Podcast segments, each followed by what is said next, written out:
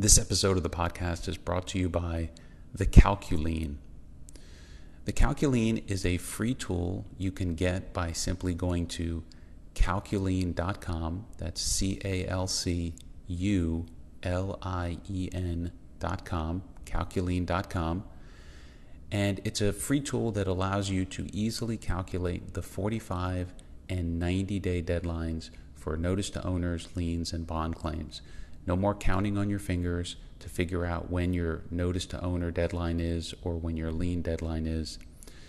Just go to calculien.com, put in your information, and we'll send one to you for free in the mail. You'll get it in a few days.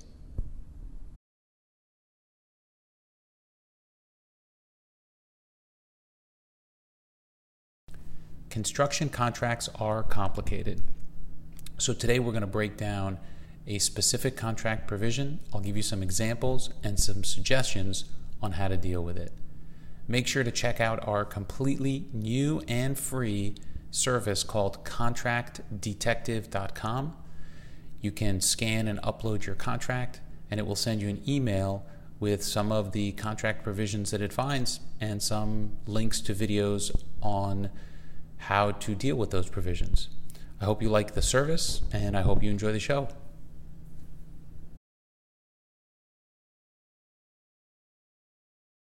All right, everybody, let's get started. Again, as I said, my name is Alex Barthet. I'm a board certified construction attorney. So, price escalation is a problem, and it's a problem because if you signed a contract and that contract did not allow for a change in price, Maybe the items were not subject to an allowance. Maybe your contract is not a cost plus contract, uh, but a lump sum or stipulated sum contract. Well, then you are bound by that price. And as a result, you need to make sure that you live up to that price, even if your materials prices go up or go down. You, you suffer the consequence of it going up and you reap the benefit if it goes down. The problem is it's going up and it's going up very fast. So, what do you do about it?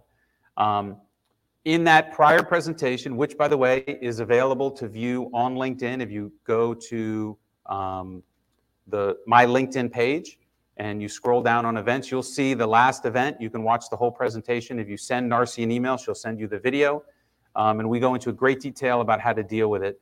But if I'm looking at a contract today and I know that price escalation is a problem that I have to deal with, the question is, what do I do about it?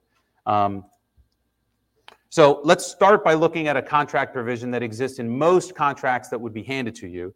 And this makes it very clear that the price can never change. The contract sum is and shall remain fixed. Under no circumstances whatsoever shall contractor be entitled to any additional time, compensation, fees, costs, or increases in the cost of materials, delivery, fuel, storage, or labor due to any reason, including without limitation, shortages, strikes, delays, pandemics, wars, viruses, or the like.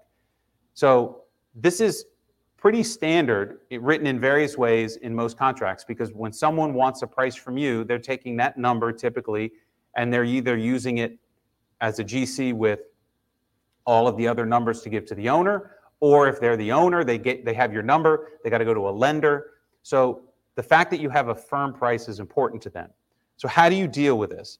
The first thing I would tell you is that, at least as of today, no one is surprised that material price escalation is a problem. So, having the uh, open and frank conversation with the people that you're contracting with is, at this point, should be happening automatically. Thank you very much. I, I can't guarantee this price for the concrete, for the rebar, for the PVC pipe, for the roof trusses, because I don't know in four months what the price is going to be.